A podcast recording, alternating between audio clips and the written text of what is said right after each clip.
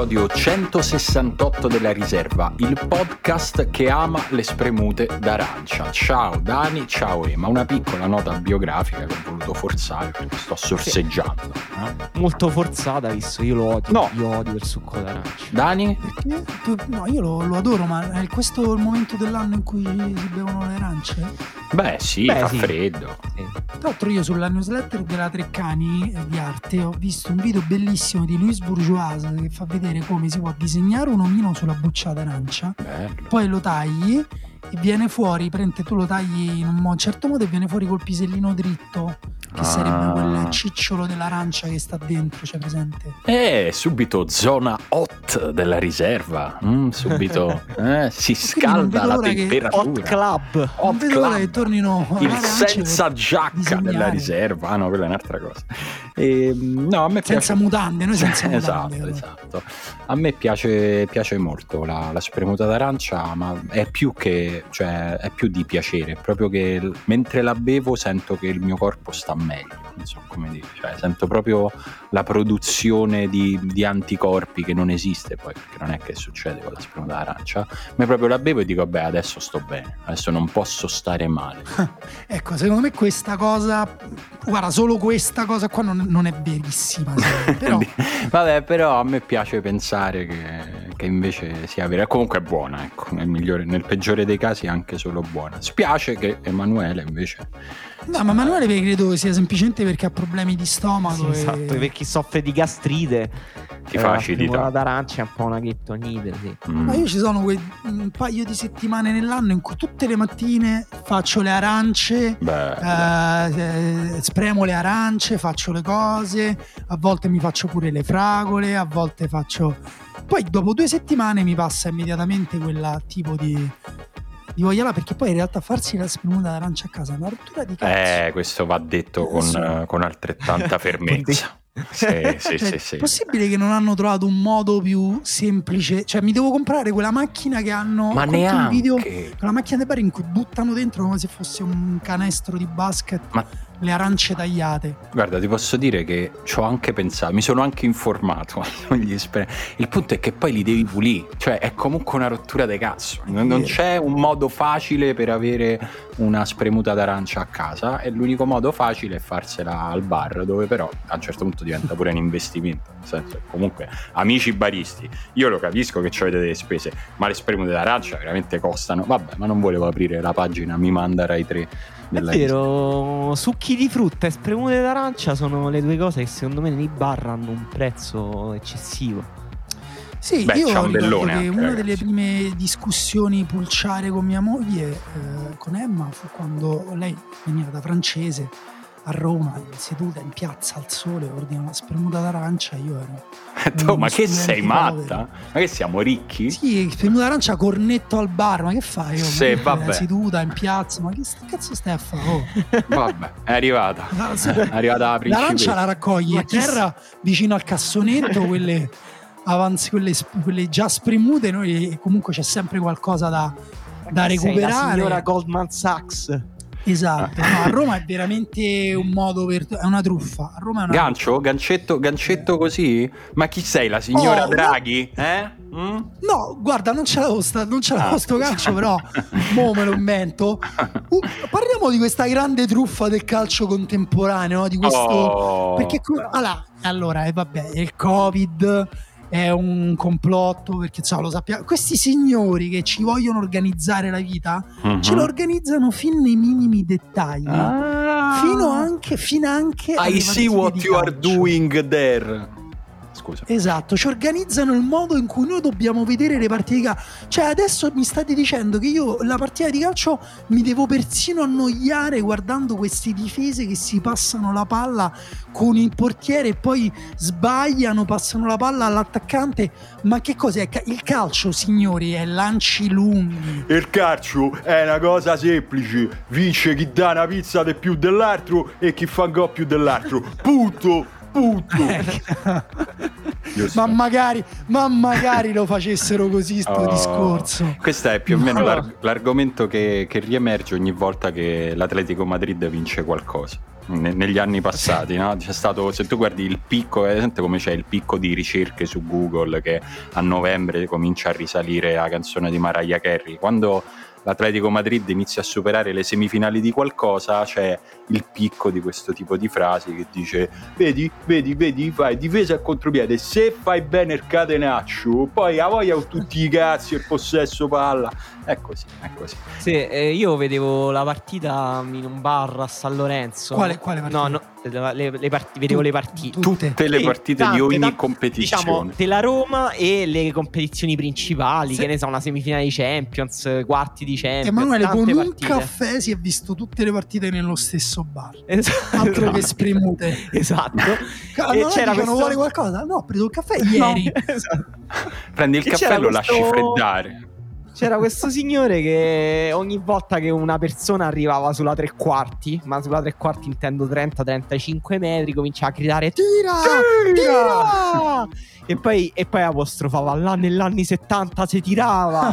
certo. Negli anni 70 c'erano questi uomini altri 6 metri con delle cosce gigantesche che segnavano da 80 tirando da 35 metri. No, allora io in realtà mi ero segnato un po' di battaglie di retroguardia strane perché poi, ecco, il punto è questo, no? Eh, in Italia si confonde sempre quale sia l'egemonia culturale, quali sono gli argomenti. Allora, questa cosa contro la costruzione bassa dei portieri la dicono tutti, o quasi, correggetemi, eh, se Beh, no, no, è molto è molto popolare, no, no, devo dire. Stavo dicendo commentatori, i telecronisti. Cioè, se voi vi viene in mente uno, nome e cognome, Vabbè, da, da, che invece eh, la difende. Adani, la difende. Adani è un grande eh, difensore. No, anche, anche, per esempio, diciamo, Pardo o boh, Tiripocchi su Dazon. Ok, sono quindi molto, diciamo, c'è una sparuta minoranza di quelli aperti, sì. però sulla Rai, ad esempio, la Coppa Italia è. No, la Rai è pazzesca. pazzesca. Ecco.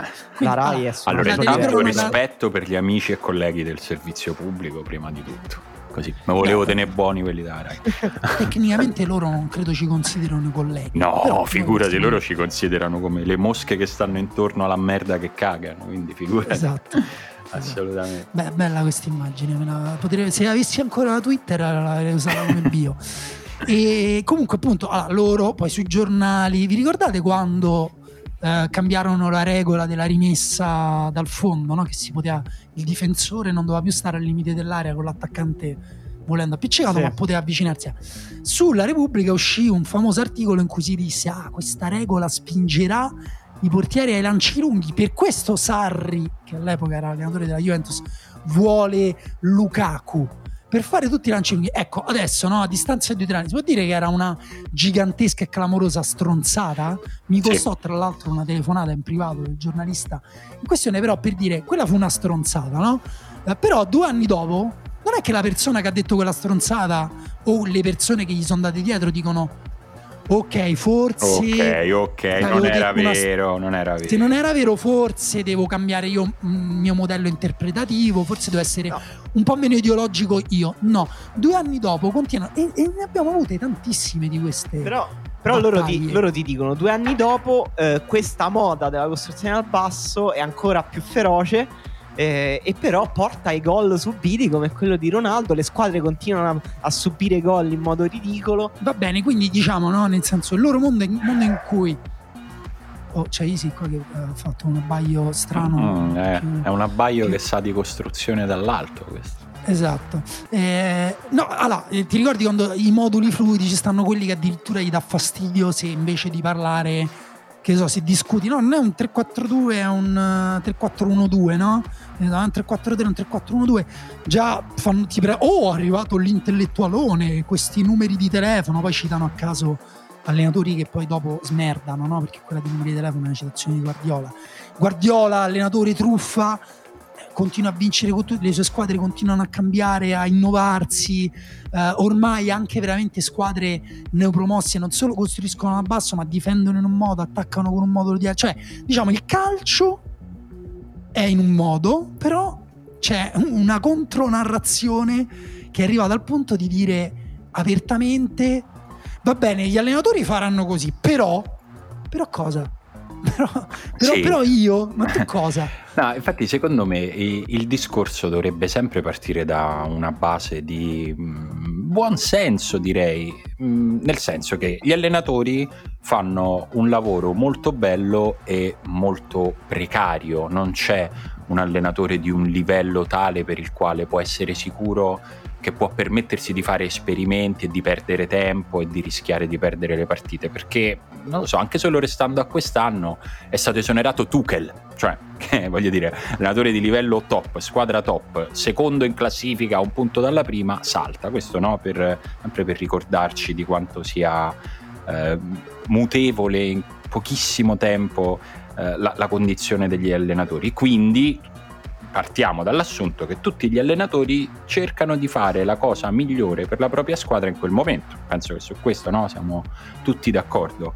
E io quello che vorrei chiedere a tutti i, i nemici della costruzione dal basso è: ma secondo te sta, è così pieno di allenatori che pensano che sia Coglioni. esatto, che pensano che sia giusta un'altra cosa, ma fanno quella per moda, o magari pensano proprio che sia giusta quella perché in allenamento, in partita, settimana dopo settimana, loro insieme ai loro staff vedono che sì, è vero, la costruzione dal basso ti espone a una serie di rischi se c'è un'aggressione alta dell'avversario, ma messi sulla bilancia quei rischi sono minori rispetto a quelli di buttare lungo il pallone e venire riaggrediti in continuazione perché quel pallone non lo tieni. È un concetto così semplice secondo me che chi non lo capisce non lo vuole capire. Non, cioè, non, non ci credo che non riesca a capirlo, è proprio che ha deciso che vuole rifiutare questo concetto. Forse, forse, non lo so, ne, ne, abbiamo parlato tantissime volte in, in, generale, mi sembra. Però è vero che ci sono sempre un po' angoli nuovi. A me sembra che invece che alcune persone proprio non riescano a capire. Mm. Cioè, mi sembra proprio che non, non riescano a capire i vantaggi eh, della, della, costruzione dal basso, di come è cambiata la tattica. Eh, a livello contemporaneo, ma non, una cosa che io invece non capisco, cioè che mi chiedo quando sento questi discorsi è eh, in che modo queste persone trovino più esteticamente più gradevole eh, due squadre che lanciano lungo. Cioè, io non so se a voi, a voi, voi, voi ascoltatori è capitato eh, di recente di rivedere una partita, ma non, non, degli anni, non Italia-Brasile dell'82, che è indigeribile, ma dico una partita di 15 anni fa, del 2008, del 2009, è inguardabile. Ed è inguardabile perché eh, le squadre eh, giocavano un calcio diverso, eh, che per i nostri canoni è più brutale. Eh, ed è, ed è più casuale, cioè il fattore aleatorio è molto più grande, c'è un tentativo di controllo delle variabili di una partita molto inferiore e questo uh, magari è più romantico, non lo so, ma di sicuro non è più bello. No, allora, infatti questo è, è un tema, no? Nel senso perché um, poi loro dicono no, questa è un'ideologia, una moda. Allora, prima di tutto, secondo me, in parte è vero che è anche una moda, ma non nel senso più um, banale della, dell'idea moda, no? Cioè è una cosa passeggera, adesso fanno tutti così. Ma è una richiesta effettivamente estetica che um, portano avanti a parte anche i giocatori, ma soprattutto i tifosi, a volte anche i dirigenti, ma non perché eh, è un'estetica fine a se stessa, ma perché è un'estetica che poi porta dei risultati sul piano eh, mediatico dei tifosi, cioè appunto come dice Emanuele, no? alla fine anche tu preferisci guardare una partita giocata meglio da una squadra con le idee chiare, che la palla eh, la gioca a terra, che si muove come squadra insieme, non quella che lancia lungo su, sul bovino davanti che fa sportellate, no? Um, però anche nei lanci lunghi, questa è una cosa per esempio che a me fa impazzire perché poi lì capisci l'ideologia. Perché fuori da ogni ideologia, per me si può giocare anche con i lanci lunghi. Io in questa settimana ho scritto un pezzo su Pepe Reina, che è un portiere fantastico, che ha dei piedi migliori di tantissimi difensori del campionato italiano e che um, oltretutto quando lancia non lancia eh, come poi ho visto in altre partite altri portieri che fanno quei lanci alti, la palla è eh, mh, sempre contesa tra attaccante e difensore, tant'è che se il difensore spinge un pochino l'attaccante la prende lui.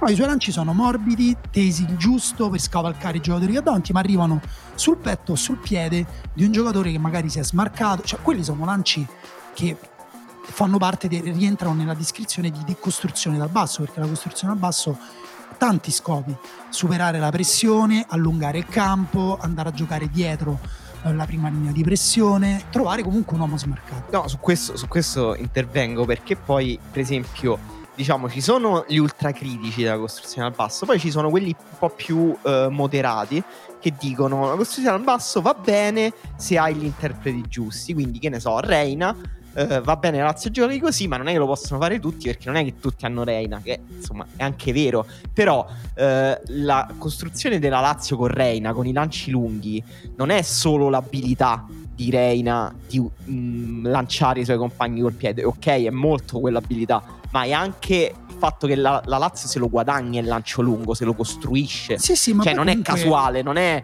eh, arriva la palla a Reina e la butta avanti. Ma poi aspetta, comunque quell'abilità nasce dal fatto che Reina è un giocatore cresciuto da quando ha 14 anni con, in squadre che costruiscono dal basso, in cui era importante lavorare la tecnica del portiere con i piedi. Nell'ideologia di chi invece eh, ritiene che sia inutile costruire dal basso, eh, i portieri non arriverebbero mai a quel livello là di... Mh, di tecnica e i difensori anche non si muoverebbero, non si sposterebbero, eccetera. E, um, però ecco, per me poi ritornando invece su quello che è il discorso giornalistico, uh, io mi sono segnato questi tre concetti. Ditemi se secondo voi è sbagliato, perché per me la cosa peggiore di questo aspetto qua non è tanto um, l'ideologia, ma è lo scollamento con la realtà dei fatti. Ah, per me un telecronista, un giornalista uh, o anche un, una mosca come noi deve fare tre cose. La prima deve raccontare, cioè tu mi devi dire cosa succede, ok? La seconda poi devi interpretare, cioè mi devi dire perché quelle cose succedono. E già qui siamo in parte eh, rientra la soggettività, però per interpretare è richiesta competenza, visione, eccetera.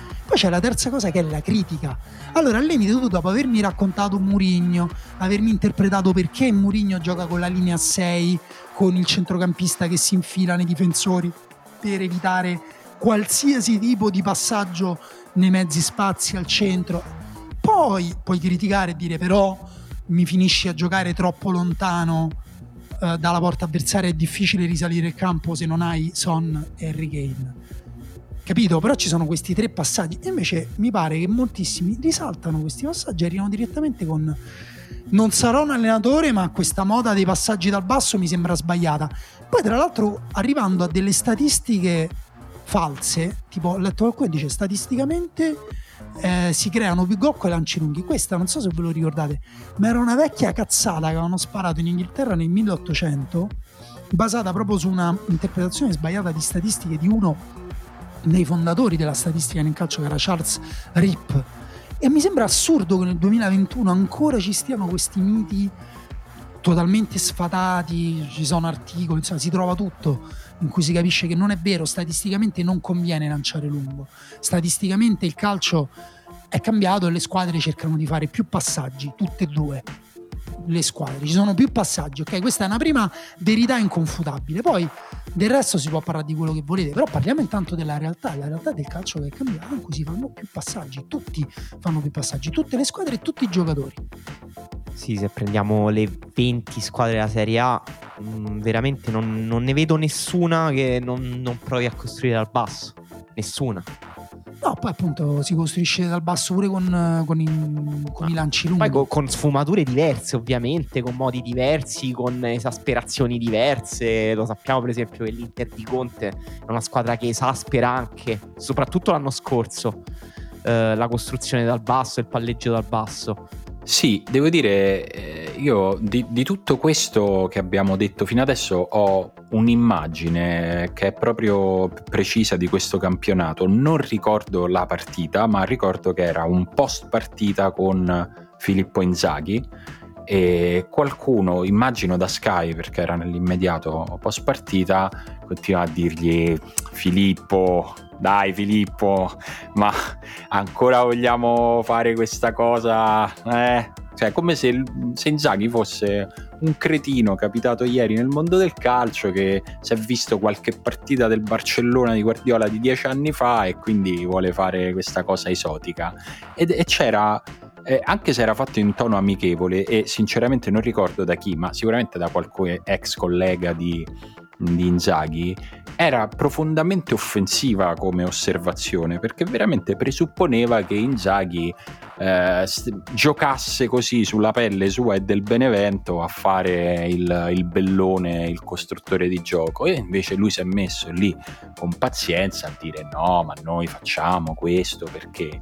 Però ecco mh, mm, una cosa un elemento che secondo me andrebbe inserito anche se mi rendo conto che è molto difficile inserire elementi nel racconto sportivo perché è fatto da persone che nascono convinte di alcune cose e ci muoiono, eh, è che tutto questo è prima di tutto una mancanza di rispetto verso chi fa questo lavoro, parlarne così. Poi è chiaro che discutere, analizzare le scelte dei, degli allenatori, capire se in una singola gara è meglio o peggio avere un approccio o l'altro fa parte del gioco, però ehm, presentarlo come un capriccio è proprio una cosa veramente brutta nei confronti di chi, di chi fa questo lavoro. Eh. No, ma infatti si arriva a un paternalismo che è fuori luogo e che, ripeto, eh, è irrispettoso nei confronti degli allenatori, dei tecnici, dei, ehm, dello staff. Guarda, ieri c'è stato un tweet di un giornalista della BBC scozzese che ha commentato un articolo in cui si diceva che il Dundee aveva un analista che era un ragazzo, credo, um, sri lankese, che viveva in Sri Lanka da remoto e analizzava i dati del Dundee. E questo ha fatto un tweet dicendo tipo, ma non mi dite che il Dundee paga questo tizio? Una cosa del genere. Ma come no? ma ti permetti? Ca- ma dove cazzo siamo arrivati? E l'hanno massacrato a meno in male. Inghilterra perché gli hanno detto: Ah, certo, strano è che un'azienda paghi un analista, oppure strano che lavori da remoto. Cioè, non c'era veramente nessun angolo che si salvava di quel tweet perché sei ignorante su come sono composti gli staff delle squadre, sei ignorante sul fatto che si può lavorare a distanza, sei ignorante sull'importanza dell'analisi, sei ignorante sul fatto che uno, anche se ha 17 anni, lo devi pagare se lavora, eccetera, eccetera. In Italia invece si possono fare cose tipo il tweet di Grosetti, tra l'altro Vabbè, eh, Emanuele l'ha, l'ha, l'ha, già preso in giro a sufficienza sul suo Twitter, quindi in casa andate là, mettetegli un cuoricino e sfogatevi con Emanuele, però per dire, cioè, in cui si può dire che la costruzione al basso è la corazzata Podionchi. Allora, a parte una battuta di merda, vecchia, e a parte il discorso che fa Simone che per me si semplifica in una cosa sola, io mi sono proprio rotto le palle di questa guerra generazionale. O vi aggiornate o vi levate dal cazzo, punto. Per me. Poi, eh, chiaramente non è che sono l'unico, io sono un fruitore, sono un cliente, quindi per me è un... sono valgo uno, ok? Però eh, per me non è che vi conviene molto fare così perché secondo me non è uno solo che la penserà così, a lungo andare saranno sempre più persone. Ma secondo poi c'è un discorso pure proprio della materia, non solo la realtà del mondo, no? quello dei professionisti, ma la materia, ma il calcio. Ma come cazzo fai a, a, a guardare una partita di calcio ignorando volontariamente tutta l'importanza di queste cose?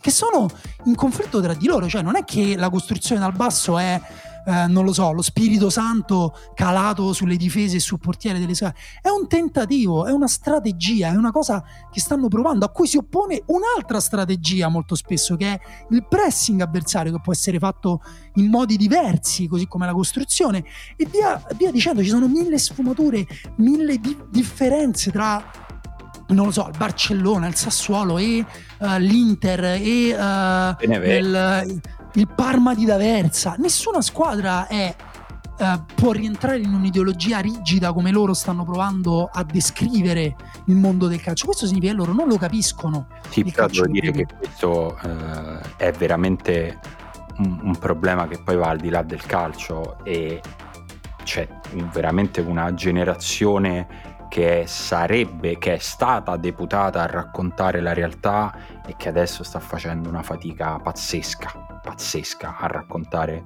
la realtà, lo sport, la politica, tutto, tutto.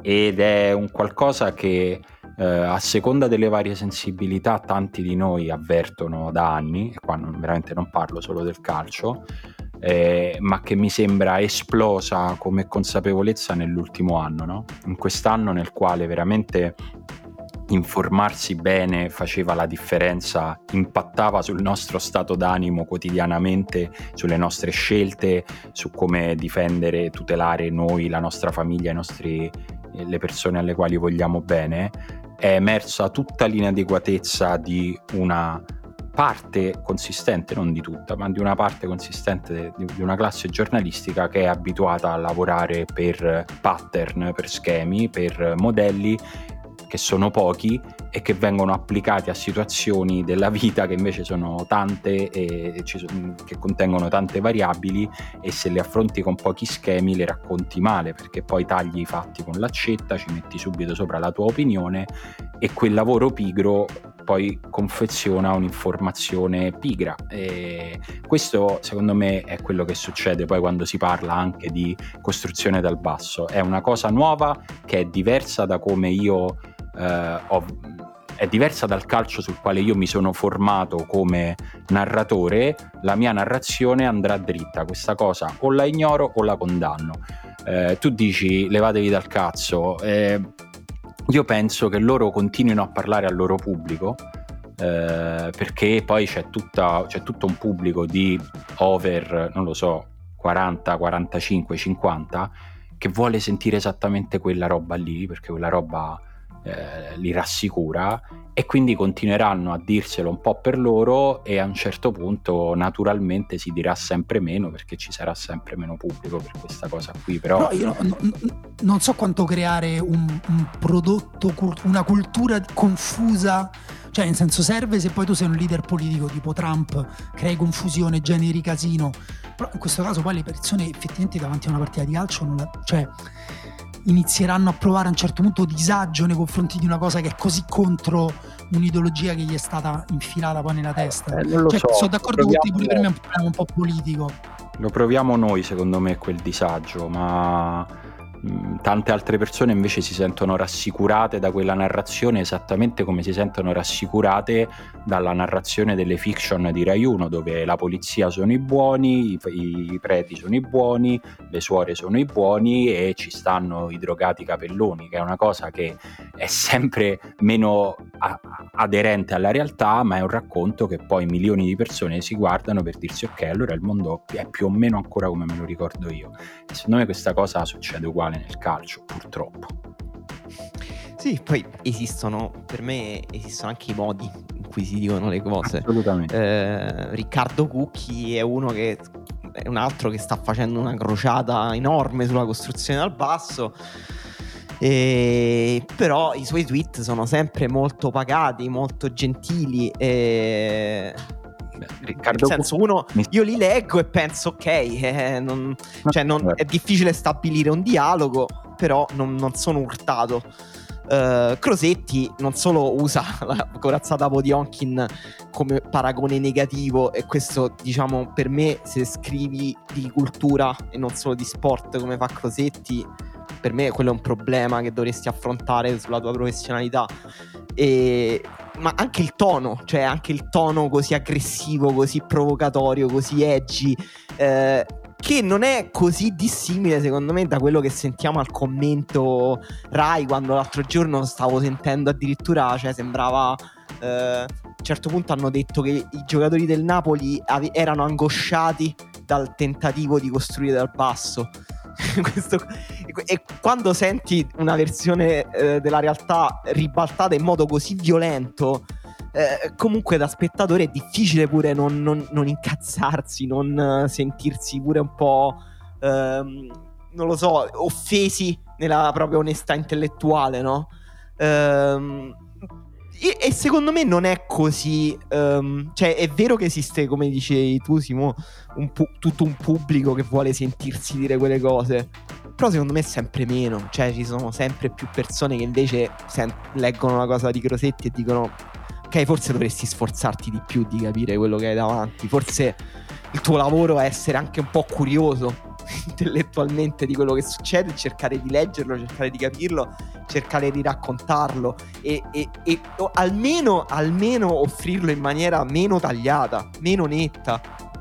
Sì, sì, no, vabbè, ma sì. noi, cioè, fra, fra, fra, di noi non è che abbiamo dubbi su questo e sono eh, tutto il mondo al, con il quale condividiamo qualcosa non ha dubbi su questo concetto. Il punto è che c'è tutto un mondo con il quale condividiamo pochissimo che invece che credo e temo che non sarebbe d'accordo con noi, anzi so che non è d'accordo con noi e poi non è solo una questione generazionale, conosco anche diversi trentenni che sono vecchi dentro e, e dicono butta sì, via sto pallone. Posso dire secondo me la cosa che accomuna Posso dire la cosa che secondo me accomuna tutte queste persone, e ripeto, non, è, non lo, lo, dico senza nessun giudizio, secondo me non c'è un grande amore per il calcio, cioè per lo sport, sì. giocato da guardare, da... Io ho giocato con persone fortissime a giocare a pallone il calcio non lo amavano, tra i calciatori professionisti tanti eh, non lo amano magari quanto lo può amare eh, che ne so, Michael Co- yeah. o noi o Michael Cox per fare esempi di persone che poi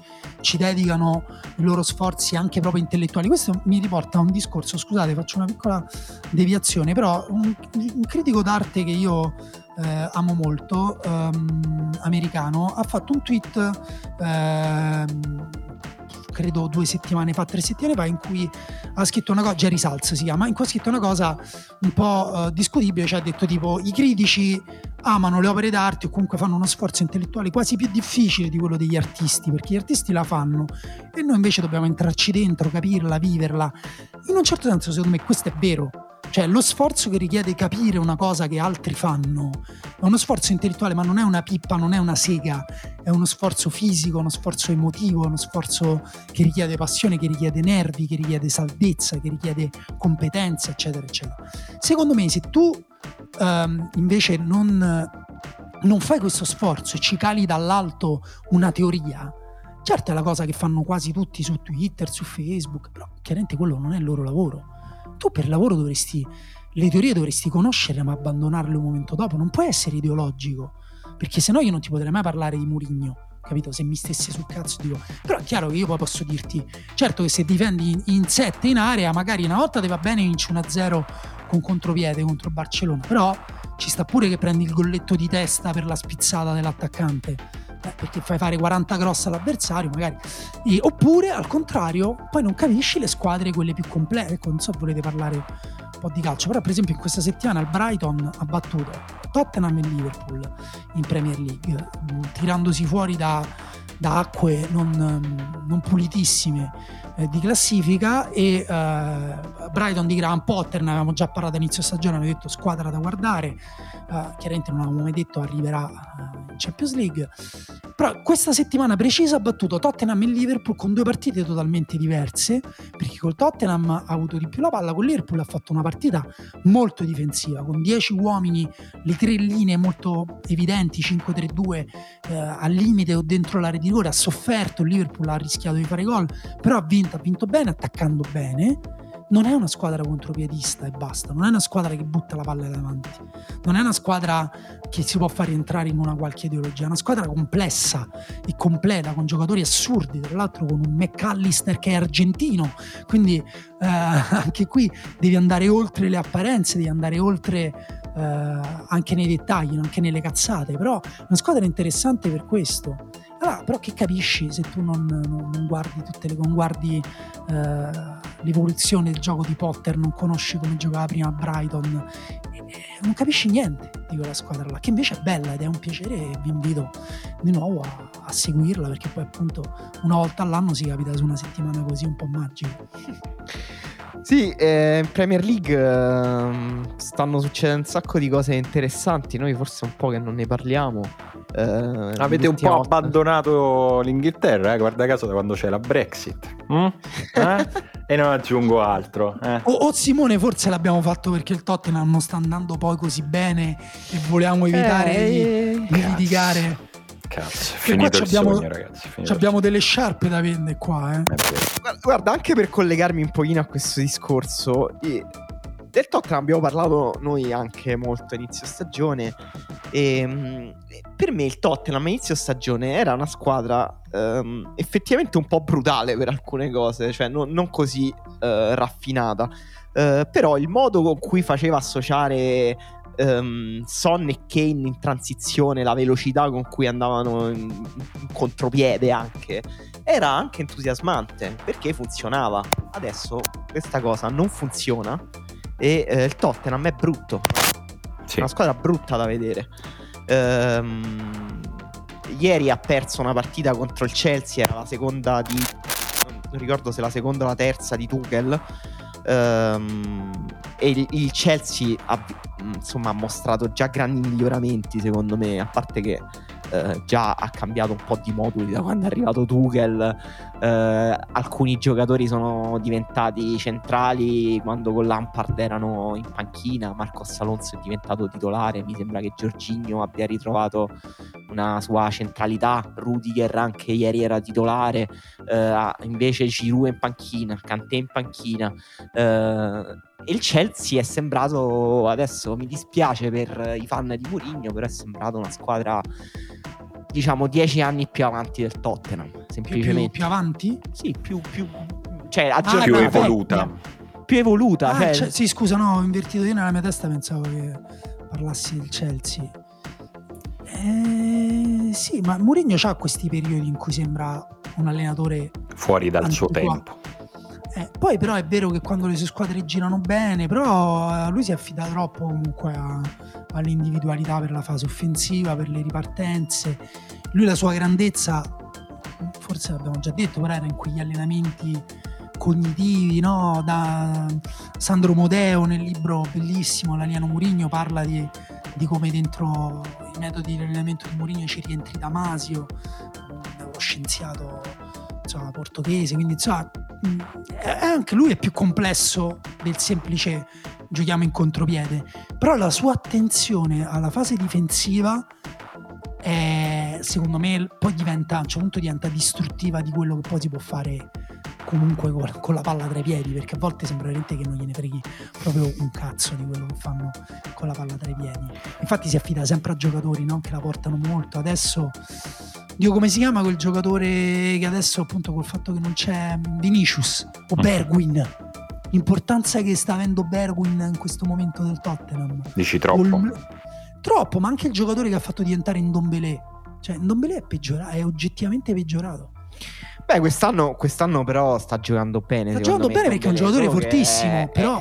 sta, sta, usando Ndombele come proprio un, uh, una tigre da mandare in mezzo a, ad altri, a altre 600 tigri. Cioè, esatto.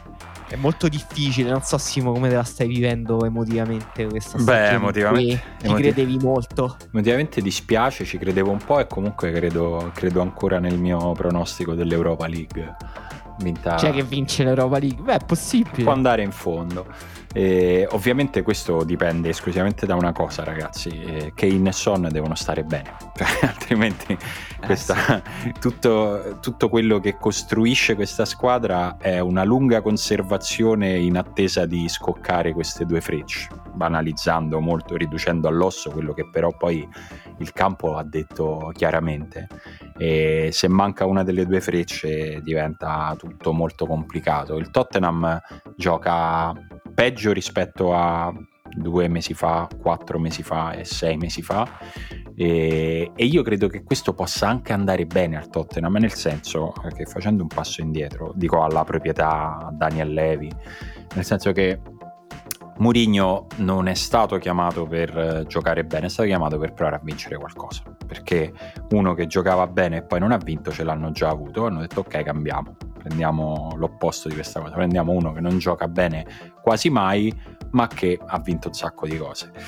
Quindi, dal punto di vista eh, filosofico, se quel Tottenham brutto ma efficace funzionasse, mh, mm, sarebbero tutti contenti. Il punto è che se non è efficace e non è neanche bello, diventa proprio un problema di brand per il Tottenham, non so come dire, oltre che di risultati sportivi che adesso non arrivano e si stanno veramente incartando, ma Mourinho o ricomincia a vincere o eh, prova a giocare in un modo che però difficilmente un allenatore cambia pelle così in fretta all'interno della stessa stagione.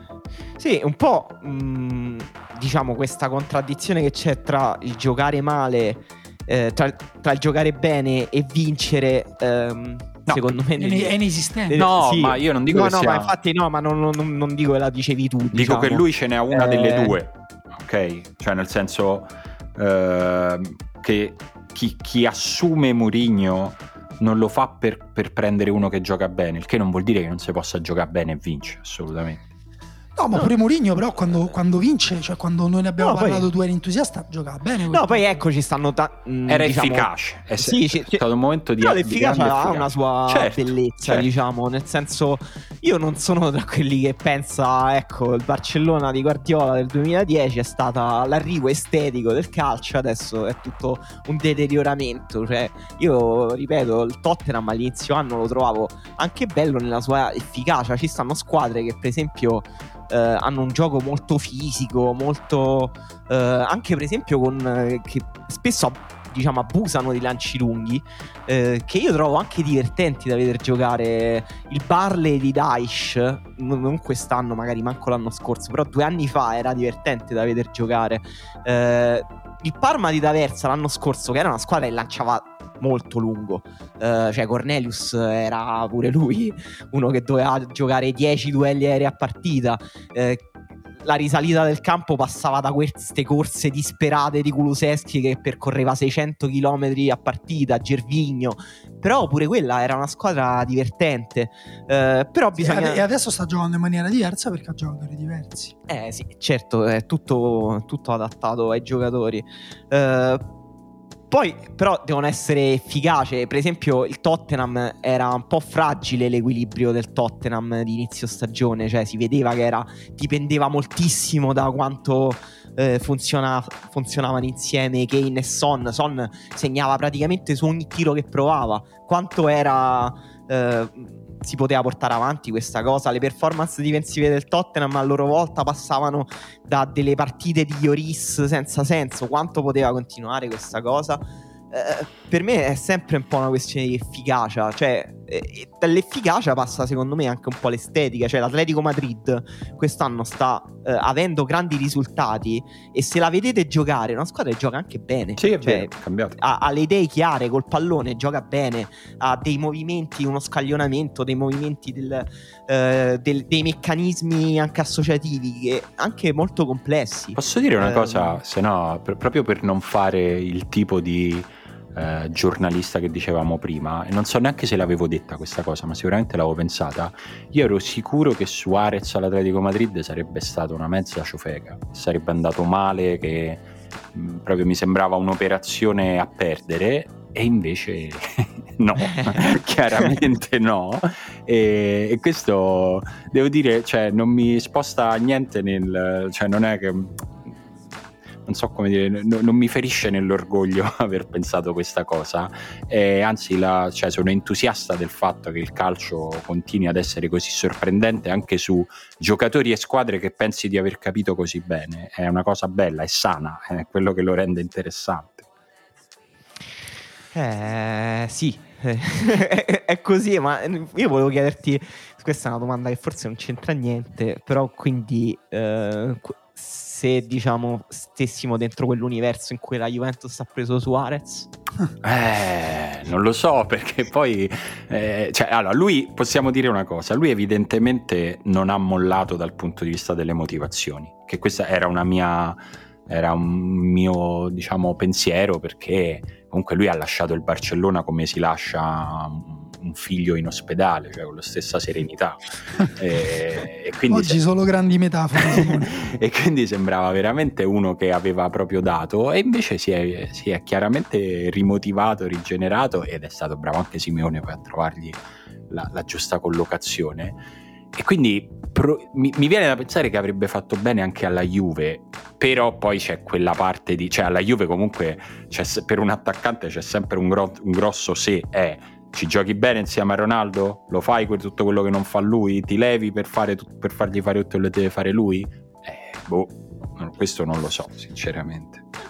Però insomma appunto queste sono rientra nell'ottica delle cose per cui quando succede qualcosa uno è, eh, può avere una previsione positiva o negativa, poi la osserva, no? Poi Eh, guarda sì. e, e- e scopre ed è bello, ed è bello anche dire per esempio che ne so, per me il Tottenham di Mourinho vincerà oppure per me il Tottenham di Mourinho non va da nessuna parte e poi vedi perché poi la stagione è lunga. Cioè non è non- il Tottenham di Mourinho per esempio non è né bello né brutto, io non, non possiamo dire se è bello o brutto. Beh, adesso è es- bruttino, devo dire, però È sta- adesso... no, è, è stato bello, adesso è brutto, poi magari sarà bello, poi sarà brutto, poi sarà normale, poi sarà Sì, mediocre, esatto. poi sarà... Tant'è certe cose non, non, non, puoi dire come fai addirittura poi andare a prendere vabbè eh, per non, non, volevo ritornare su quella no no dai non ci ritorniamo e poi ci generale. abbroghiamo una cosa che possiamo dire per esempio è che credo nessuno di noi ma nessuno nel mondo eh, aveva previsto questo tipo di stagione del Liverpool. Cioè, eh, questa veramente è forse la sorpresa dell'anno in generale, insieme alla sorpresa positiva di come l'Atletico Madrid sta ammazzando il campionato in Spagna, la sorpresa negativa è il crollo del Liverpool in Premier, che viene da lontano, eh, da una serie di fattori che si sono sommati e che a questo punto della stagione ti fanno dire ok, a un certo punto quando non deve essere la stagione, non è la stagione, perché si cominciano a sommare questi mattoncini di dispiacere, a un certo punto ti tipo? giri, beh, devo dire, eh, allora a Liverpool è andata male dal giorno 1, nel senso che c'è una lunga e corposa ricostruzione della pre-season del Liverpool in un lungo articolo su The Athletic sì. che a diciamo leggerla che adesso sembra aggettivi... fantoziana, no? gli aggettivi corposa e lungo sono eufemismi. Diciamo. È, un, è, un, libro uscito su The Athletic, su Liverpool, sulla stagione del Liverpool. Se avete un mesetto un'oretta. potete... Un'oretta. E Beh, però, guarda... Un'oretta però in cui leggete sost... velocemente sì. e capite tutto. Ah, con una concentrazione che purtroppo la stimolazione contemporanea non ci permette. è vero.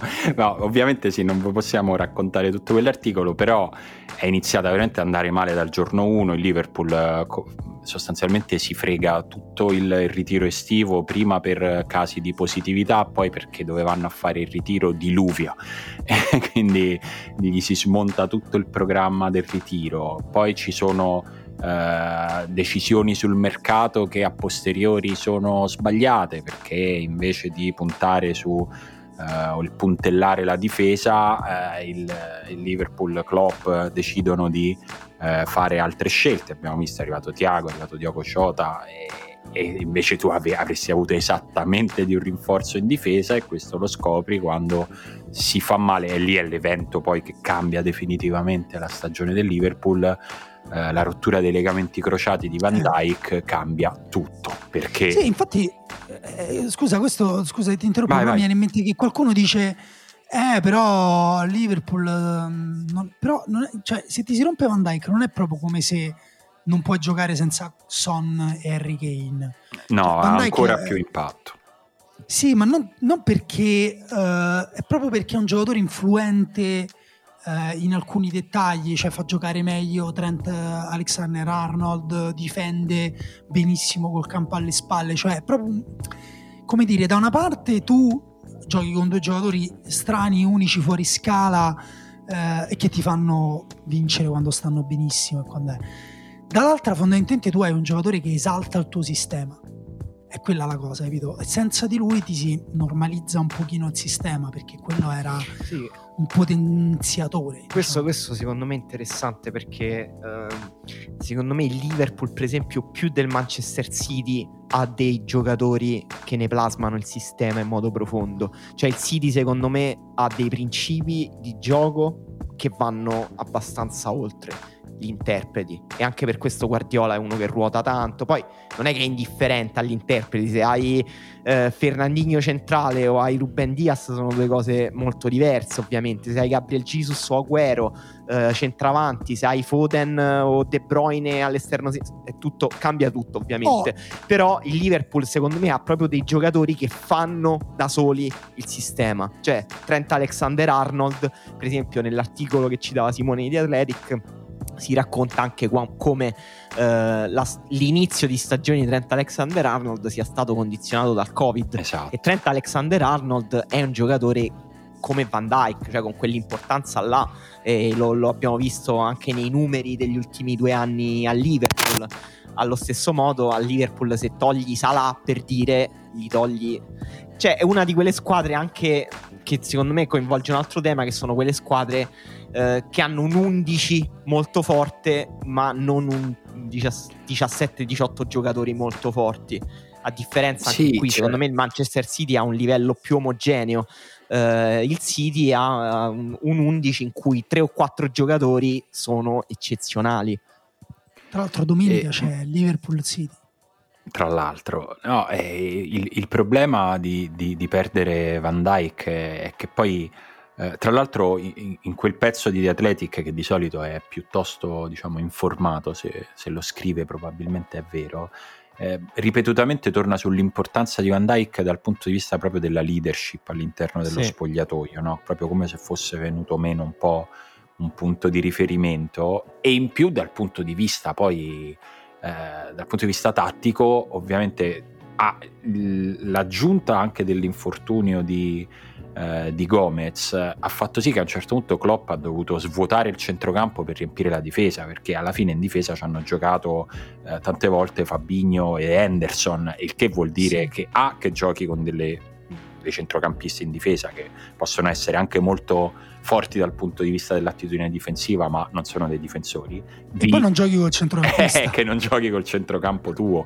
E quindi è veramente stato un, un domino di, di, problemi che a un certo punto è diventato ingestibile. Se a questo ci aggiungi che poi eh, è un anno nel quale, non lo so, Salah non, non, mette nell'angolino sotto al 7 tutti i tiri che fa, ma alcuni escono, come è normale che sia quando non sei nei, nei due anni più straordinari della tua carriera, tutto questo sommato insieme fa sì che poi Liverpool diventa una squadra buona ma normale.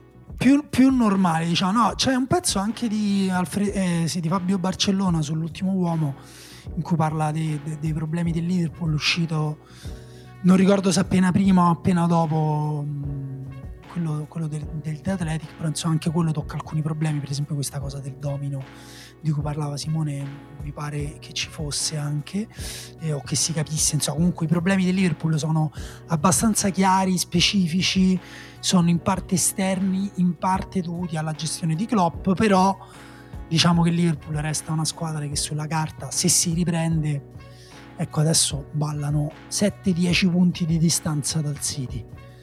Diciamo eh, che domenica sì. Tra, tra, 7 e 10 e tra 10 e 13 secondo me c'è una differenza molto grossa. Ah sì, abissale anche perché ricominciano le coppe che poi toglieranno ulteriore prevedibilità alle partite. Però certo se diventano 13 secondo me sono troppi.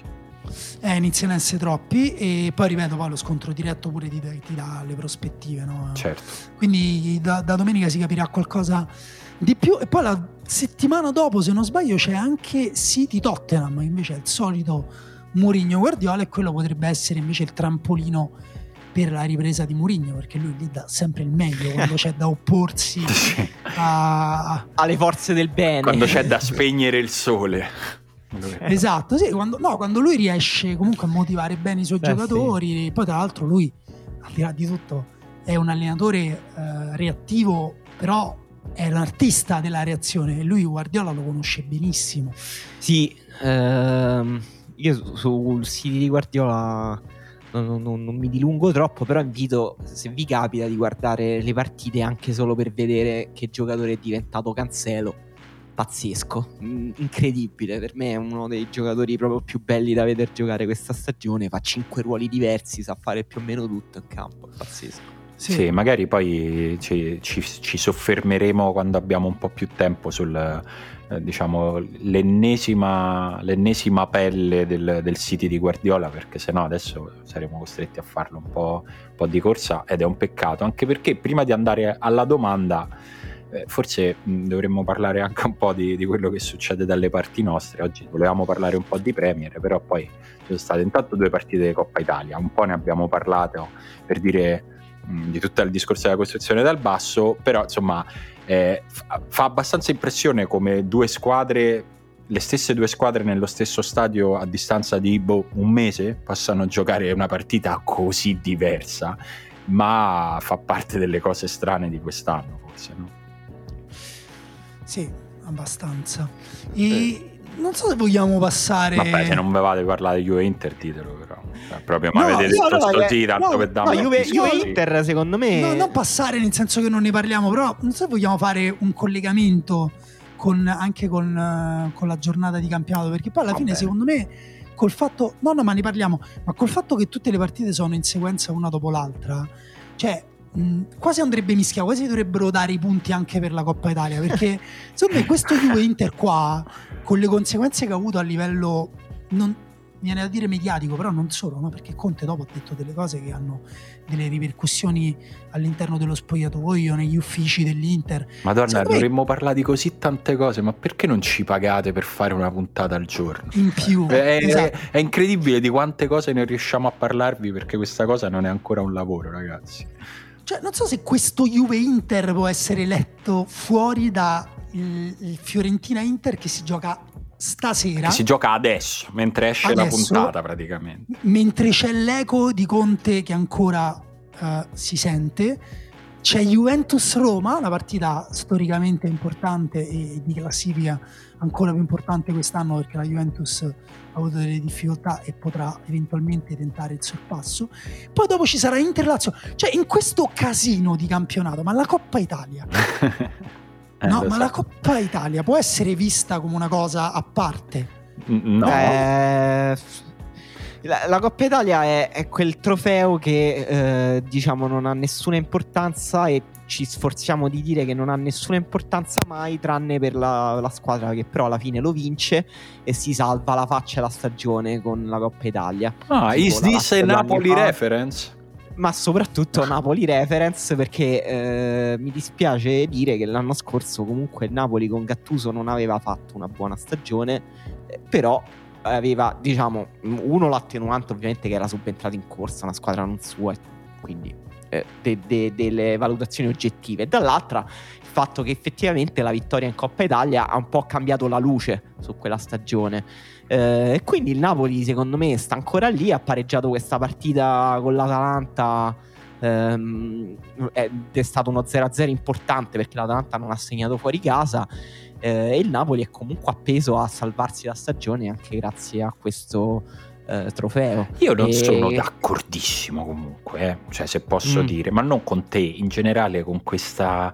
Cioè a me il discorso, il discorso sul Napoli sembra folle non, mm, cioè, non meno di così. Cioè, il Napoli ha due punti in meno della Juve, che è quarta e ci deve giocare.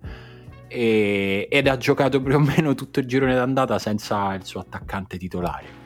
Poi, ok, gioca male, ci sono dei giocatori che evidentemente in questo momento non, non, stanno dando tutto quello che potrebbero e sicuramente c'è anche una responsabilità dell'allenatore, ci sono delle ambiguità tattiche, occhio ai fili che toccate ragazzi che mi state facendo esplodere eh, No, no, do, dobbiamo, dobbiamo investire, dobbiamo cambiare i fili anche ah, quello, ecco, quindi segnatevi pure questo. Eh, però mh, mm, il Napoli è lì, cioè a me il tenore del dibattito che c'è su, su, Gattuso mi sembra folle, il che non vuol dire che non, si, non ci possa essere un dibattito su Gattuso, mm-hmm. ma così come credo che sia folle quello che il dibattito su Fonseca, cioè eh, quello che, no, no, è, tutto quello che riguarda vero. Gattuso e Fonseca beh, mi fa dire ragazzi, no, di che cazzo Gattuso stiamo parlando? No, è, è, vero, è vero. Ma infatti, io, per esempio, citando questa cosa della Coppa Italia, parlo proprio di percezione, cioè certo. di come eh, una eh, anzi, secondo me il Napoli sta andando meglio quest'anno che, che l'anno scorso. Eh, c'è un discorso di classifica, è quello che dici tu, cioè il Napoli, diciamo, secondo me è comunque un po' più in basso di, quanto, di quanti punti dovrebbe avere una squadra come il Napoli, però è comunque più o meno in scia per fare un'ottima stagione per stare comunque dentro eh, le prime quattro posizioni. Ehm, è vero però che è una squadra che mm, ha dei problemi, cioè anche con l'Atalanta secondo me ha mostrato dei, una regressione anche rispetto alla, all'inizio della stagione un po' preoccupante. Um, quindi vediamo se Gattuso riuscirà a risolvere questi problemi. Secondo me, co- cioè, di sicuro, non secondo me, il clima che ha intorno non aiuta eh, no. la squadra a giocare. No, ma vedi quanto è impossibile comunque parlare di Coppa Italia e campionato come due cose diverse. Eh, io sia Juve che Inter che Napoli e Atalanta hanno giocato le semifinali con le squadre titolari, insomma, permettendo... Beh, la Juve assenze... un pochino meno, eh. Beh, mh, mm, non so, adesso aspetta, me la vado a rivedere, però cioè, a parte qualche assenza... Qualcuno, qualcuno in panchina dovuta, se l'è tenuto, qualcuno... Diciamo però insomma, Beh, non dire... aveva Chiellini, per esempio, non aveva Scesni. Eh, ok, però era tornato, era tornato De Ligt, Buffon il portiere di Coppa, insomma, nel senso, su quel discorso, ok, però poi c'erano, cioè, Bentancur, Bio McKenny, eh, Ronaldo, cioè, ha giocato Cristiano Ronaldo, quando l'ha tolto Cristiano Ronaldo era, era incazzatissimo. Mamma mia, però veramente eh, eh, lo sappiamo sempre che lui è così, ma io rimango sempre sorpreso. Cioè, quando ho visto il suo dispiacere, non era neanche arrabbiato, era proprio dispiaciuto del fatto che gli stavano sì. levando quei 20 minuti di calcio dalla vita. L'Inter aveva un Scusate, sempre sti, sti, fili. Eh, lui, L'Inter aveva, a parte Hakimi, aveva 11 titolari, insomma. E Hakimi credo non stia benissimo. Hakimi e Lukaku mancavano eh. nell'Inter. Eh, però penso per problemi... Sì, e forse anche squalifica, sai? Lukaku squalificato sì per la cosa di, di, Ibra. di Ibrahimovic. Uh, Hakimi no, non saprei però per dire insomma mi pare che no, nessuno l'abbia presa sotto gamba. No no ecco quello no. E tutte dopo tre partite dopo tre giorni devono giocare una nuova partita. E uh, oltretutto l'Inter ne è uscita con le ossa rotte, il Napoli come dice Emanuele secondo me ne esce confermando il trend, uh, cioè poi alla fine ti creano un'identità queste partite, ecco quello stavo cercando di dire, che il punto di vista su Gattuso sia esagerato, vabbè l'ha detto lui stesso, sembrerebbe che ci sia non un complotto contro di lui ma effettivamente un po' una macchinazione nel senso ci sia proprio la volontà di parlare male eh, esageratamente di, di, lui e del suo Napoli in questo momento. Però va detto che pure lui, secondo me, effettivamente magari non lo stanno aiutando in un momento di difficoltà, ma al momento di difficoltà lo sta vivendo, cioè anche proprio a livello di gioco. Lui ha detto: Io gli ho chiesto un giocatore, quello mi hanno preso, Bagayoko. Eh, per me il Rino è sbagliato. per me hai chiesto un giocatore sbagliato. Hai scelto male. Nel senso, eh, non, non, non, ti migliora la squadra. Cioè, se, se Bagayoko lo prendi per fare pressione alta, come magari eh, sarebbe potuto essere utile al Milan, eh, al posto per esempio di Meite, eh, che si parlava prima di Meite, si parlava a un certo punto di Bagayoko per il Milan quest'estate, un, un grande ritorno. Secondo me sarebbe stato utile, ma se Bagayoko lo prendi per restare lì e coprire la sua zona di campo, secondo me non è, non è un. Eh, ma sai, anche se Bakayoko lo, lo, lo, metti in coppia con Demme, cioè a me è quella coppia lì che. Eh, pure con Fabio Ruiz, pure Fabio Ruiz è un altro giocatore per me, pure con, Dombe, con il, dis- il, discorso per Ndombele. Cioè, giocatori che poi sono forti, però oggettivamente sono peggiorati rispetto al loro massimo, diciamo, a quello che possono esprimere, no? Sì. Quindi per me il Napoli qualche problemino ce l'ha. No, ma ce l'ha, ce l'ha, ragazzi, è chiaro che ce l'ha. E il punto è che stiamo parlando di qualche problemino, cioè a me la cosa che fa impressione è che se uno non sapesse dove è in classifica il Napoli, ascoltasse solo le conferenze stampa, le domande, le ricostruzioni, direbbe: Ah, mazza, non sapevo che il Napoli era tredicesimo in classifica. No, no, è vero, è vero. Questo è un tema interessante proprio su come eh, si crei una, de, una, cattiva stampa attorno ad alcune squadre. E, e il Napoli e la Roma, eh, evidentemente, in questa, in questa, prima parte di stagione hanno avuto una stampa. Mh, mm, po' in malafede contro, cioè dispiace dirlo. A me ha fatto molto ridere Juric nella conferenza stampa pre-Verona-Roma che ha detto scusate, voi mi continuate a dire che io devo andare a giocare contro una squadra in difficoltà, ma che problema ci avete? La Roma è terza in classifica, ma cioè, nel senso siete impazziti voi, non so strano io, cioè, sta, sembrava una scena comica. Eh, sulla Roma forse ancora più incredibile perché forse la Roma eh, sta andando, anzi tolgo il forse, sta andando un po' al di là delle aspettative. Beh sì. Eh, ci sono dei meccanismi che hanno creato questa cattiva stampa. Eh? Eh, ad esempio il fatto che la Roma abbia perso male diverse partite e che abbia perso male le partite importanti e questo fa sì che... Abbiamo sto filo. Sì. Però è bella, a me piace questa operazione verità. Se volete anche spaccare il tavolo, però basta che. Eh, no, ma ti assicuro che questi rumori li fa fermo. Lo cioè, so. Nel senso, lo so, lo so, lo so. È, è l'elettricità. Comunque va bene, lo cambio.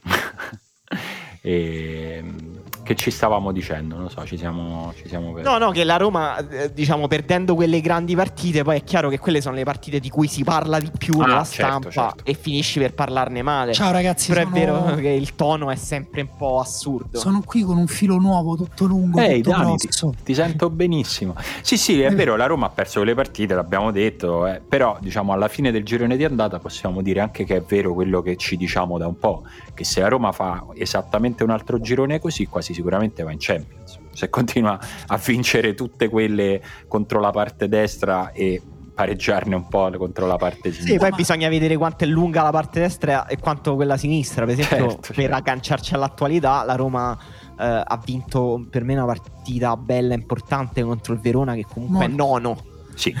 quindi e stava 3-0 sopra, quindi ha vinto in modo bello, convincente. Per me quella era una prova abbastanza tosta per la Roma. La Roma ne avrà adesso una sabato, domani eh, alle 18 contro la Juventus e sarà un'altra di quelle partite in cui vedremo se la Roma riuscirà a ottenere un risultato. Te lo posso però, dire già? No. Però erano due, ci metto... No. no, probabilmente no, però ci metto pure quella col Verona, nel senso non è per niente Beh, scontato no, allora, che la Roma co- abbia vinto. Considera che se avesse vinto il Verona sarebbe stato a 4 punti dalla Roma. ecco. Per dirti come certe partite ti cambiano non solo la prospettiva mentale, ma proprio pure la, la classifica. Adesso se la Roma batte la Juventus, mettiamo, va a 4 punti con una partita in più, però a 4 punti che la Juventus non si porta da casa comunque quella partita, va a 4 punti dalla... anzi c'ha... Sì, no, 4, c'è una partita meno. Va a 4 punti dalla Juventus se la Roma vince. Se vince la Juventus, la, vince, la Juventus va a 2 punti sopra la Roma con una partita in meno. È chiaro che lì le cose cambiano un pochino. Però al di là di questo, secondo me, la, la narrazione della stagione arrivati a questo punto si può un po' fare. È ovvio che la Roma non sia la squadra che si diceva o che dico io nei momenti di maggiore disperazione tra me sbattendo la testa al muro da ottavo, nono posto, settimo, quello che è. Però è vero pure che quest'anno per me la competizione è alta e ci sono delle squadre che non solo hanno un'identità, un gioco, ma che hanno anche delle rose che nel momento in cui girano bene, come sta girando bene la Lazio ad esempio in questo momento che viene da 5 partite consecutive vinte, sono ingiocabili per quasi tutte le squadre del campionato. E, e, questo chiaramente ti scombussola le cose perché domani il Milan può perdere contro una squadra che gli sta 5 posizioni sotto. Per dire, adesso non so con chi gioca il Milan in questo weekend, però capisci che è una cosa che Vabbè, Milan gioca col Crotone domenica. Io sospetto che a questo punto, secondo, secondo me, si intravedono due blocchi, e cioè Milan, Inter e Juventus, e poi Roma, Napoli, Lazio, Atalanta. Secondo me è un so. po' questi. È vero che la Juventus è ancora un po' indietro in classifica, però con l'Inter per me ha giocato ha giocato bene, ha giocato bene, ha, tatticamente Pirlo anche l'ha preparata no, bene, mi sembra che abbia troppe risorse soprattutto... per uh, rimanere invischiata, diciamo, uh, dentro quel gruppo che per me ha problemi. Cioè, tutte queste squadre, è vero quello che dice Daniele, quando girano bene, quando gli gira bene l'11 possono fare partite di alto alto livello, sia la Roma che il Napoli, che Lazio e però allo stesso tempo ci sono dei momenti in cui pagano. Per, per esempio, questo è il momento in cui l'Atalanta sta pagando. Eh, sì, do, dopo dis- un momento in cui era ingiocabile. Esatto, esatto. Ha sì, avuto una fase. La, cui... la, Juventus invece adesso ha giocato bene in Coppa Italia, però è che è una cosa positivissima perché è una reazione anche tattica oltre che emotiva dopo che l'Inter l'aveva, secondo me, proprio umiliata. Dopo che al tempo stesso la Juventus aveva esposto il Milan sì, di fronte è, è vero che la Juventus diciamo è, è ancora un po' ambigua eh, secondo sappiamo. me la Juventus è proprio può essere una cosa o l'altra a seconda di, delle prossime partite. Eh sì sì.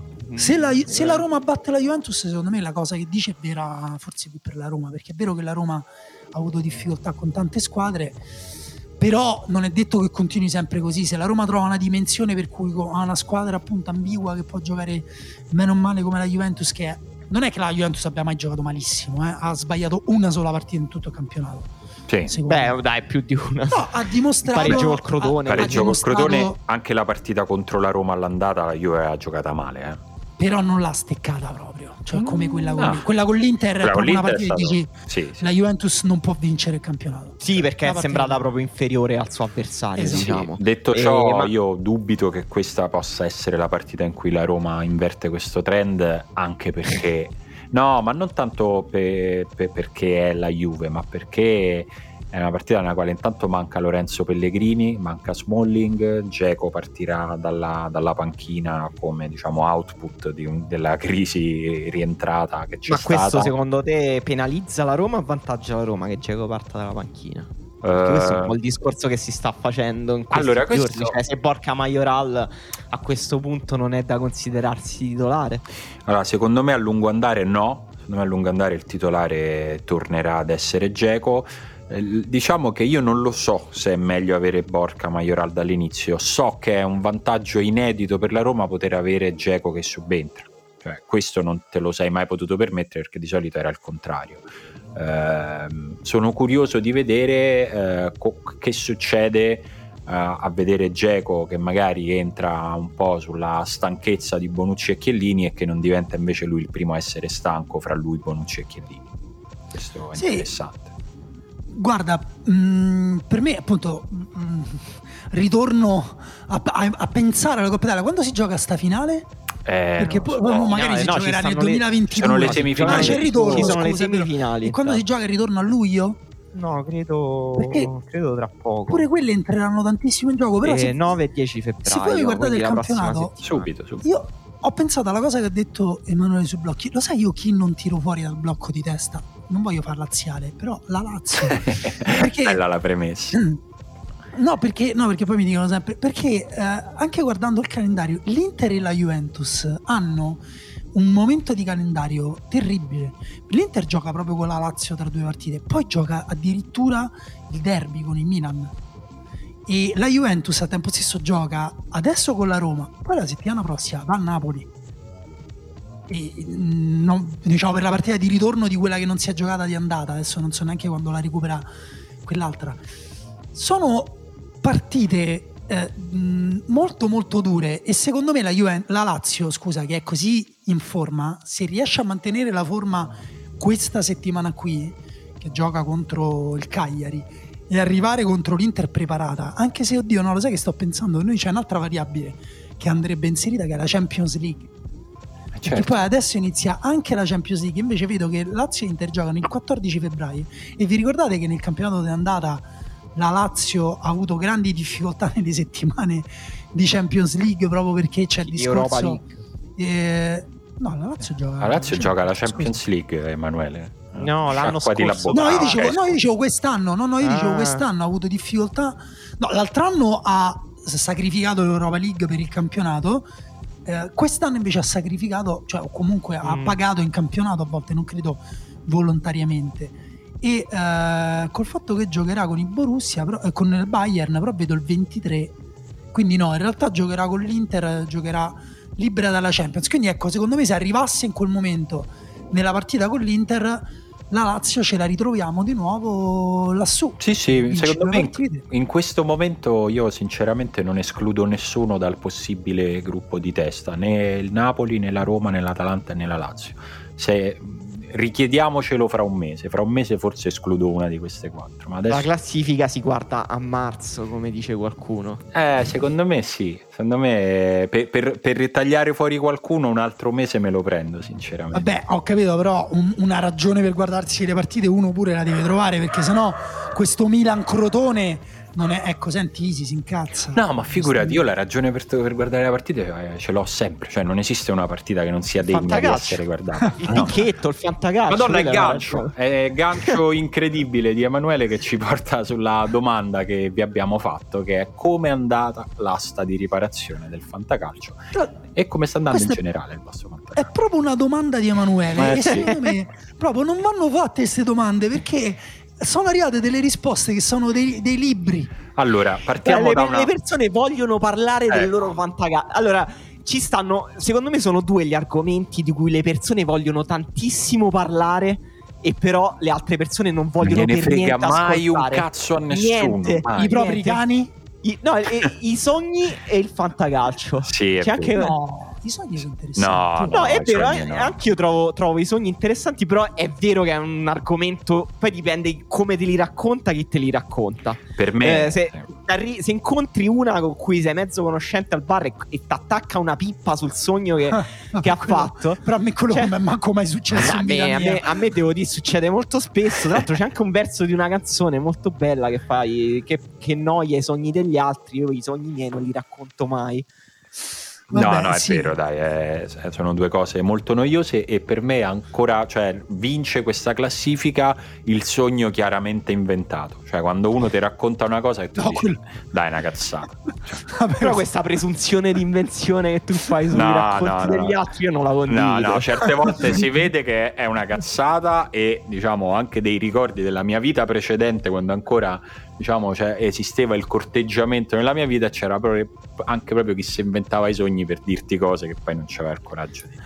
Cioè, veramente no, me, da guarda, farsi cascare si... le braccia. Si vedono i sogni aggiustati, quelli in cui dici questa qua te la stai esatto, aggiustando. Esatto. Qua te la sei, perché ti vergogni pure del tuo sogno, quindi devi... Bravo. Eh, vabbè, comunque sì, il fantacalcio per me è veramente cioè non riesco a capire, cioè per quanto poi ne parliamo volentieri, noi ne scriviamo dei pezzi sul fantacalcio, però non riesco a capire come le persone abbiano questo coinvolgente motivo, ma non a domanda-risposta, ma quando vedo fanno ce l'ho al fantacalcio. Eh, pensa, che aspetta, gioia questo siedi, aspetta un attimo, non ce ne frega un cazzo. Proprio sì, non, esatto. non, ci, non, interessa, ma soprattutto ricordiamolo. Questo è un alert che ogni tanto faccio, semino ogni 100 puntate ricordatevi sempre che ai calciatori non frega un cazzo del fantacalcio, non gli interessa se ce li avete, non li motivate dicendogli oh mi raccomando, eh, mi raccomando ti ho preso al fantacalcio perché è la cosa peggiore che potete dirgli. No, interessa. io non, non condivido, cioè nel senso capisco tutto il lato tossico del fantacalcio e mi repelle anche abbastanza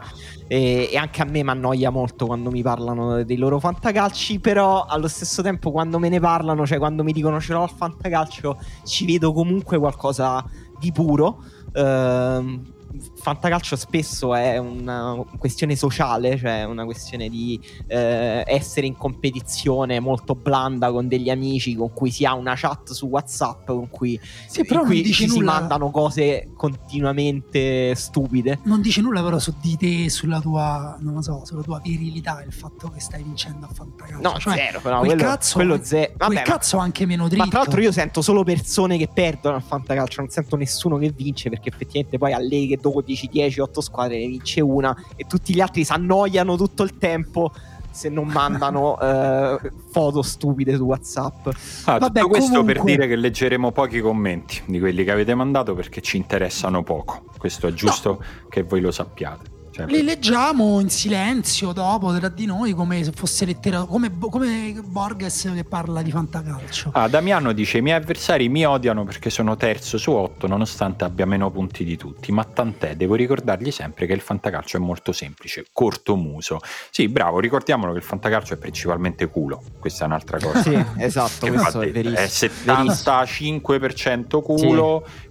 15% essere in forma il giorno dell'asta non essere stanco stressato stressato, avere mal di testa, 10% competenze. No, poi questa, c'è, c'è, quest'altra cosa della di- discrepanza tra punti totali e invece punti del fantacalcio delle vittorie. Cioè, me, per me è la cosa che rende interessante il fantacalcio. Se non ti piace, basta, guardate i punti, fate che contano solo i sì, punti infatti, totali. Trovati vince, sette persone come se, te. Però Sebastiano ha preso due volte Strotman, in quella dove sono penultimo e in quella dove sono secondo tanto basta, vabbè. E quindi è il fantacalcio come modo anche per investire sui propri amori reali. Aia, qui invece Matteo dice: Dopo aver vinto tre titoli consecutivi solo grazie a Immobile, ho tradito il mio attaccante per Lukaku.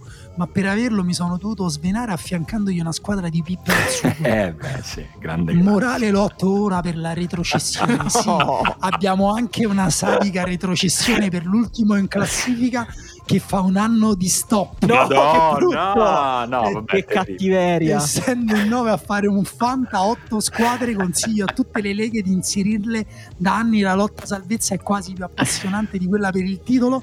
All'asta di preparazione tutto su Dennis Mann. Beh, molto bello e ti sono vicino perché anch'io ho tradito immobile dopo tre anni consecutivi in cui ce l'avevo e me ne sto pentendo, eh, ovviamente. Sì, sì. Eh, Davide dice 8 vittorie nelle ultime 9, di cui 2 al pelo della soglia gol. Sicuramente ho avuto una gran botta di culo, ma da penultima a seconda in 9 giornate non ci si arriva per caso.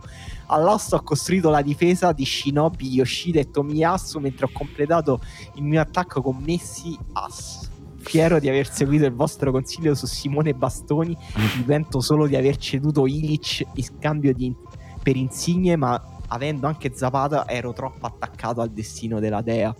Bello. Cioè che ha fatto ha ceduto Ilic per in... Ilicic. Ilic. Ilic l'ha, l'ha, ceduto per Insigne. Sì, questo è un passaggio un po' oscuro. Augusto dice No, forse no, Ilicic, secondo me intendeva Ilicic e gli forse sì, dai. Augusto dice ho affrontato il mercato di riparazione di quest'anno con lo stesso sconforto con cui Marco affronta le domande di Emanuele a Pendolino. vi vediamo a recuperare il live soprattutto a un certo momento quando c'è lo spot della locanda fungarola. Allora, devo dire una cosa. A me eh, qualsiasi cosa io faccio poi a risentirla non mi fa mai ridere niente. Quella mi ha fatto ridere. Senti, Simone invece dice: eh, Io e il mio amico facciamo il Fanta, cioè fa, siamo finiti a fare il Fanta in una lega di babbi, a cui chiede scusa, tra parentesi, e dice che nell'asta di gennaio è riuscito a prendere Di Marco, McKenny e Lasagna, effettivamente strano, e forse mi riuscirà uno scambio pazzesco Caputo suo per Ilicic. Beh, buono. mi chiedo effettivamente, tutto troppo buono, nel senso come hai fatto a, uh, dice si erano dimenticati di chiamare Screener a ottobre Vabbè. risultato preso ad uno senza che nessuno se ne accorgesse ma in vita ci ha fatto fantacalcio cioè proprio è fantacalcio ti piace vincere facile eh sì, anche se forse no, infatti non Dario dice tre fantacalci, ultimo in due, a metà classifica nell'altro, vista la situazione mi sono preoccupato soltanto che il terzo Gaic entrasse a far parte delle mie rose. Vabbè, hai fatto diciamo l'acquisto un po', un po', così. Samuele dice: È il momento dell'anno in cui la domanda perché partecipo a questo gioco raggiunge il picco. Me la pongo ogni weekend, ma mai intensamente come in questo periodo. Sai che quest'anno me lo so chiesto pure io. Mi sa che dopo quest'anno mi prendo una pausa. Scusate, ma con chi lo state a fare? Che noi non facciamo quello redazione, quindi io non lo faccio perché lo facevo solo con voi. Io lo sto facendo con uh, i miei colleghi del, del lavoro.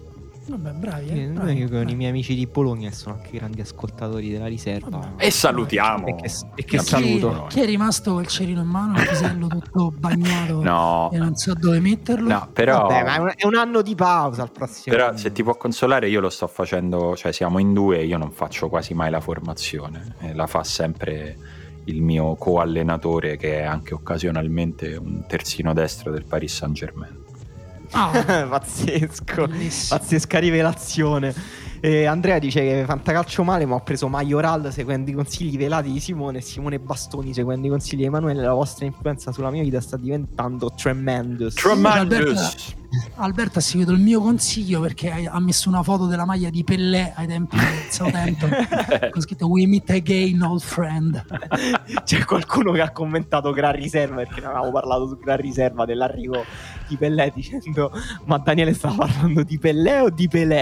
è vero guarda non c'è tutta sta differenza alla fine Pellè è solo più onesto rispetto a quell'altro che ha costruito tutta quella propaganda su prestazioni diciamo che... Pellè gioca di squadra. Esatto, esatto. Diciamo che Pellè non odiava Maradona, ok? Ah, beh, quello, quello, non lo sappiamo, ma di no. Enrico dice: Sono penultimo, anno schifoso. Ho svenduto Castrovilli e mollato qualche riserva ed ho preso gli Oriente, Zirkek, Z- no, Zirk, Zik, eh, Pessina, Bessa, Yankto e altra robaccia. Nel completo nel complesso sì, nel complesso partivo da una buonissima difesa più Lukaku avendo Pasalic spero che l'Atalanta possa darmi quei bonus a CC che mi servono come il cane paldo come il pane caldo. Vorrei solo chiudere la stagione decentemente. Ecco secondo me l'ho letto con questo tono perché secondo me quando sei in questo spirito qua devi lasciare perdere il fantasma. sì fermate. Fermo. Ti sta facendo male, ti sta facendo Quando lo fai solo per chiudere, salvare l'onore, sei, sei, sei ridotto male. Sergio tira fuori una scomoda verità. Io la butto lì. L'unica cosa interessante del fantacalcio è l'asta. Per il resto, dopo tre giornate, diventa di una noia mortale. Eh, un po' è vero. Devo dire, l'asta, l'asta è proprio divertente. L'asta è bella, non ha, non ha controindicazioni. E io mi stranisco pure quando qualcuno vuole fare l'asta troppo pragmatica e dice dai, sbrichiamoci, facciamo in due ore. No, non la fare. Eh? La, l'asta è bella perché è lunga, perché è così. Ne famo una all'anno, la facciamo che dura quanto dura. Però è vero che è un po' il picco e poi sì, soprattutto se sei a metà classifica, fondo mm. classifica, trovare le motivazioni è durissima, serve un mental coach. Esatto. E, esatto. Mi collego quanto letto in altri commenti in cui si dice che la vita senza ca- fantacalcio sia migliore. Ebbene, io penso che senza fantacalcio, la riserva Pendolino e Lobanowski il calcio non avrebbe più senso. Off topic, Daniele, complimenti per se bisogno chiama, molto interessante. Quindi questo è anche un modo per fare piccola pubblicità al nuovo podcast uscito in settimana Tac. sul fenomeno. Tac. Esatto. E io chiuderei, ragazzi, perché devo chiudere, Sì. perché non so se la sentite, c'è perché- mia figlia disperata in sottofondo.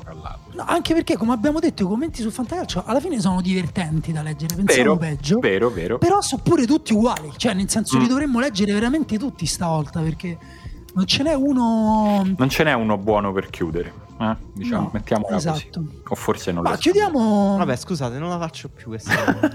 No, io chiuderei dicendo che io quest'anno non lo sto facendo e devo dire che un po' non mi pento tanto. No, infatti, Cioè, non, non so se mi manca, non sono sicuro che mi manchi. io mi sa che, mi sa che non mi mancherà l'anno prossimo. Mi sento di, fare, di, di farmi questo spoiler. E, mh, noi per oggi ci fermiamo qui. Vi ricordiamo di svecchiare il vostro feed della riserva. Se ci ascoltate con eh, il feed mh, con, eh, della riserva con l'immagine che abbiamo detto che è grigio, petrolio, verde scuro, insomma, quella lì eh, è ora che vi sganciate e venite a cercare il feed con il quadratino giallo scritto LR perché fra un po' quello vecchio lo dovremo chiudere. Tolta questa informazione di servizio, e godetevi le partite che praticamente stanno iniziando e noi ci sentiamo martedì su Gran Riserva per chi ha l'ardore di supportarci su Patreon e se no ci sentiamo qua tra una settimana. Ciao ragazzi. Ciao. Ciao. Ciao.